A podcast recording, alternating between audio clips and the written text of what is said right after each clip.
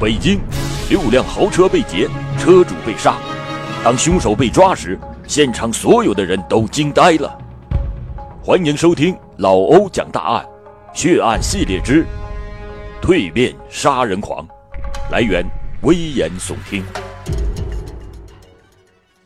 二零零一年七月十一日，北京一家贸易公司的经理胡先生驾驶着一辆奔驰牌高级轿车。来到了朝阳区的一座大楼。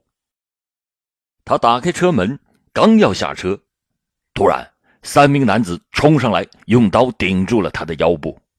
不许动，上车听我们指挥。胡经理想喊救命，可一看四周啊，死一般的寂静，他知道喊也没有用，只得上了后面的一辆白色的捷达牌轿车，来到了北京市昌平区一个非常偏僻的地方。看这三名男子眼露杀机，胡经理知道自己已经是凶多吉少，他苦苦的哀求说道：“求求你们放过我，车你们尽管拿走好了，你们千万不要杀我，我我绝对不会报案的。”他边说边跪在了他们的面前。一个三十左右岁的男子冷笑着逼近他说：“嘿，你说的好听，不会报案，老子才不会相信你的话呢。”说完，猛地挥刀向他刺去。行凶之后，三个男子把胡经理的尸体抬上了白色的捷达轿车，把车开到了河北省承德地区的一个荒郊野外，抛尸后就分头离开了。抛尸的地方也是非常的偏僻，直到六天之后，警方才发现了胡经理的尸体。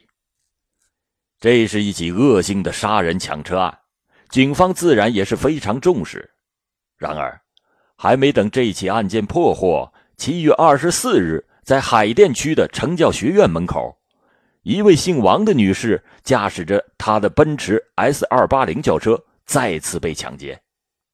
当时的奔驰 S 二八零差不多也要一百多万，绝对是属于豪华轿车。几天之后。警方在北京密云县发现了王女士的尸体。在短短的几天内，连续发生了两起杀人抢车案，并且抢的都是豪华的奔驰轿车。一时间，北京的有车族都是人心惶惶。此案很快的就惊动了公安部，而且立即被列为公安部督办的案件。警方立即开始投入了大量的警力。展开了侦查工作，但没有想到，这个犯罪团伙却突然停止了作案，令侦查的工作陷入了僵局。正当人们刚从恐惧中摆脱出来时，二零零二年三月份，胡某驾驶的一辆奥迪牌 A 六轿车，在朝阳区亚运村的一个海鲜酒楼门前的停车场，连人带车神秘的失踪了。几天之后，胡某的尸体又在北京密云县巨各庄镇被发现了。到了五月份，这伙穷凶极恶的犯罪分子再次在朝阳区一个酒楼停车场将马某驾驶的奔驰劫持，并且将他乱刀捅死，同样是弃尸在北京的郊外。又是两起杀人劫车的大案，人们的神经又开始紧张起来。为了安抚百姓，尽快的将罪犯抓捕归案，公安部指示专案组一定要尽快的破案。可是，此时的犯罪分子又销声匿迹了一段时间，就好像是在和人们捉迷藏。正在专案组紧张的寻找线索时，犯罪分子故伎重演。二零零三年三月五日和四月七日。分别在北京朝阳区一个家居广场停车场和丰台莲香园小区内，张某的奔驰 S 二零轿车和乌某驾驶的奔驰 S 二零轿车分别失踪。过了不久，张某的女朋友和乌某的尸体分别在河北省承德地区和河北省兴隆县被发现。这短短的一年多时间里。北京就接连二三的发生了五起奔驰车主和一起奥迪车主遇害的恶性案件，一时间，北京的几乎是所有的奔驰车主都不敢开车出门，很多人还不惜重金聘请了贴身的保镖，一些大老板甚至不敢坐自己的车，不得不在外出时打的出行。北京警方从罪犯的作案手段等方面分析，发现这六起杀人抢车案有共同之处，所以决定串并侦查。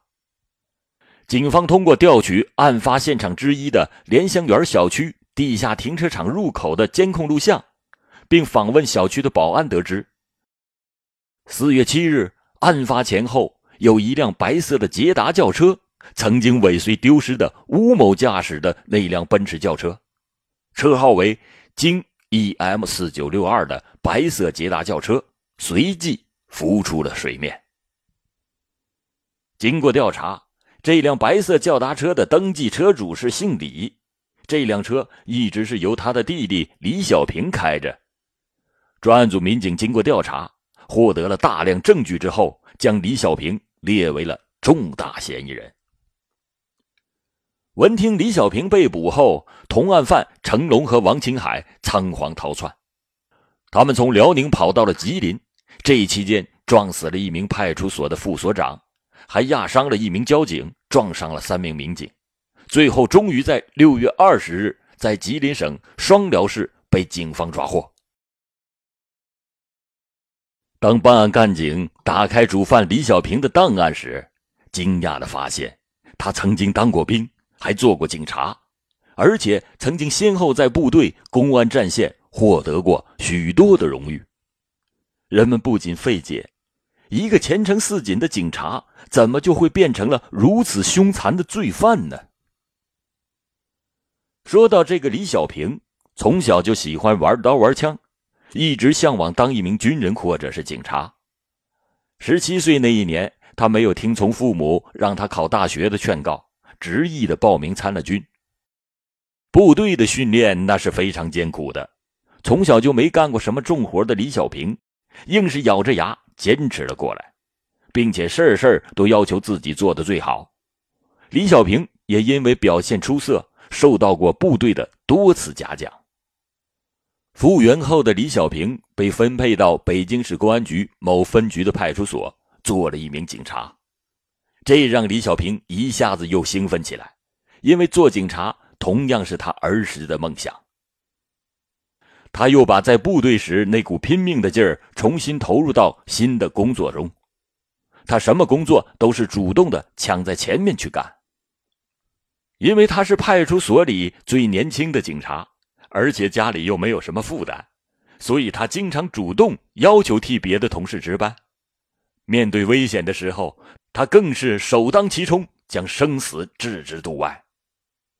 有一次，管区一伙地痞聚众闹事。手持刀棍打伤了很多人，李小平勇敢地冲上去与这伙地痞搏斗时，胳膊被刀划破了一条又深又长的口子，那他也没松手。结果这帮地痞被李小平和他的同事成功的制服了，李小平也因此受到了上级的表彰。因为李小平在多次制服歹徒的过程中临危不惧的英勇表现，大家都很喜欢他，也很尊重他。觉得他是所里最有发展前途的年轻人。到了一九八二年，李小平遇到了一位漂亮的女孩，并且交上了朋友。女孩呢也很爱他，当时两个人好的如胶似漆。在一九八二年深秋的一天，李小平利用休息的时间陪女朋友去逛街。那天他穿了一身便装，走到地铁口时，李小平看到有一个烟摊正好他身上没有烟了。于是他让女朋友先下去，他买好后马上去追她。当李小平买完烟下到地铁站台时，突然看到几个小流氓正在调戏自己的女朋友，女朋友吓得是连声惊叫。李小平一个箭步冲上去，厉声的喝道：“住手！你们要干什么？”那几个小流氓一看来了管闲事的，不屑一顾的说：“嘿，你什么人啊？多管什么闲事？”李小平压制着内心的怒火，严肃地说：“我是警察，她是我女朋友。”由于李小平没有穿警服，那几个小流氓以为他冒充警察来吓唬人，于是，一边说着“警察，警察怎么了”，一边对李小平是拳脚相加。血气方刚的李小平是再也控制不住了，上前一脚把那个欺负他女朋友的家伙踹倒在地。其他几个人见状，一起扑上来与李小平厮打起来。李小平利用自己在部队学到的功夫，很快就将那几个人打的是落花流水，都趴在了地上。附近的派出所民警赶来后，将李小平和那几个小流氓都带回到了所里。经过检查，那几个人都受到了不同程度的轻伤。身为警察，在公众场所打架，李小平当时就被羁押了。没想到此时北京市严打也开始了，李小平被认定为执法犯法，被重判了六年的有期徒刑，并且被发配到了新疆，而且注销了北京户口。李小平做梦也没有想到。自己保护女朋友的行为，竟然给他带来了六年的牢狱之灾。不久呢，女朋友也提出了和他分手，这个打击彻底的击垮了李小平。一九八九年，李小平刑满释放后回到了北京，他本想重新开始生活，可是他被判刑之后就被开除了警察队伍，现在又没有了北京市户口，加上还蹲过监狱。没有一个单位愿意要他。李小平想考个驾照，当个出租司机，但因为没有户口，这连名啊都报不上。出狱后的这两年，自己不仅仅呐不能照顾父母，还要靠父母养着，他觉得没脸见人了。过去当警察时的那份自信，在霎时间消失殆尽。李小平觉得自己是一个没用的人，一个不配当男人的人。这时，有个人给他出了一个主意，说：“如果你再犯一次罪，重新进一次监狱，按照现在的政策，只要你籍贯是北京，一出来就可以上北京户口了。”这李小平一打听，果然是有这样的政策。可是再重新回到监狱，他真是心有不甘呐。但除了这条路，他觉得又没有别的什么办法了。于是他决定。豁出去了。一九九一年，李小平与一伙专门偷 BP 机的人联系上了，帮他们销赃。果然，他很快的就被公安机关抓获了。李小平这次又被判了一年的有期徒刑，关进了北京的一个监狱。如果说上次被判刑是因为一时冲动，没有任何犯罪动机的话，那么这次李小平则是主动的去犯罪。一年后，李小平刑满释放了。按照政策，他的北京户口确实也被落实了。这时，李小平以为自己有了北京户口，工作自然是好找了。然而，他做梦也没有想到，虽然他当过兵、做过警察，但他坐过两次牢，成了一个屡教不改的惯犯，再也没有一个单位敢要他了。为了生存。李小平只好跟父母商量，由父母出钱在街上摆了一个西瓜摊儿。有一天，李小平正在卖西瓜，一位过去在派出所工作的同事走了过来，看到昔日的同事神气十足的穿着警服，而自己却穿着背心流着汗卖着西瓜，李小平顿时觉得自己无地自容，恨不得找个地缝钻进去。同事解围似的要买西瓜，李小平赶紧挑了两个最大的西瓜递给他，并且表示不要钱送给他。同事却说什么也不肯，还扔下一张五十元的钞票，转身走了。李小平觉得自己的脸被人用鞭子狠狠地抽了一记一样，他知道同事不是故意羞辱他，而是真心的同情他。可是他堂堂一个男子汉。怎么能忍受别人的这种施舍呢？但以自己目前的处境，那又能怎么样呢？李小平陷入了痛苦之中。二零零一年春节，李小平过去部队上的一位战友给他打电话，邀请他参加自己的婚礼。这个战友从部队复员，在机关干了两年，然后就下海了。现在已经拥有了自己的公司。李小平本来没有什么心情，可是还是买了份礼物去了。婚礼在北京的一家五星级酒店举行，非常的隆重。新娘年轻漂亮，新郎呢抑制不住幸福和春风得意。虽然个子矮小的战友站在新娘旁边，很是不般配，可新娘对他却是含情脉脉，来宾们也由衷的羡慕他。李小平看了，心里很不是滋味婚礼结束后，战友又邀请李小平到家里坐坐。战友的新房位于高档社区，二百多平方米，装修的极其豪华。尤其是战友开的那辆奔驰车，更是令爱车的他羡慕不已。在部队的时候，战友各个方面其实都不如李小平，而且还经常挨批评，而如今却是风光无限。娇妻、豪宅、高档车是应有尽有。曾经在部队获得过无数荣誉的李小平，再次感到了自卑。从战友家出来，李小平一遍遍地问自己：为什么这一切不是我的？为什么？凭什么一个不如我的人享尽了人间的美好，而我却落得如此寒酸的地步？李小平思来想去，把原因。归到了国家对他的重判。他想，如果没有那次重判，如果他没有被无辜的注销北京户口，如果那次学车别人让他报名，说不定现在坐奔驰车的就是他。一种对社会深深的仇恨就这样在他的心中扎根了。不久，李小平所住小区的路边又看到一辆豪华的奔驰车。爱车的他情不自禁地凑上前去欣赏。这时，车主走了过来，用一种不可一世的目光望着他，鄙夷地说：“看什么看？是不是想偷啊？有本事自己买一辆去！”李小平的脸一阵红一阵白，心中的怒火越窜越高。他恶狠狠地在心中发誓：“我非让你们这些开奔驰车的人死得好看！”二零零一年六月的一天，李小平找到了过去当警察时曾经在他手里犯过事的王青海和成龙。成龙是有名的仇富狂人，王青海也是一个对社会不满的亡命之徒。这三个对社会有着强烈仇恨的人一拍即合，当即在一起制定了周密的劫车计划，车主一个都不留。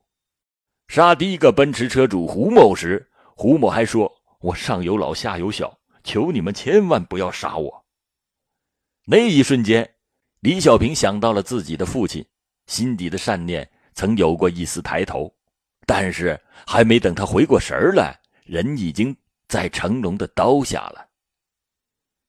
当2001年7月24日杀第二个车主王某时，由于车主是一个几千人靠他吃饭的女老板。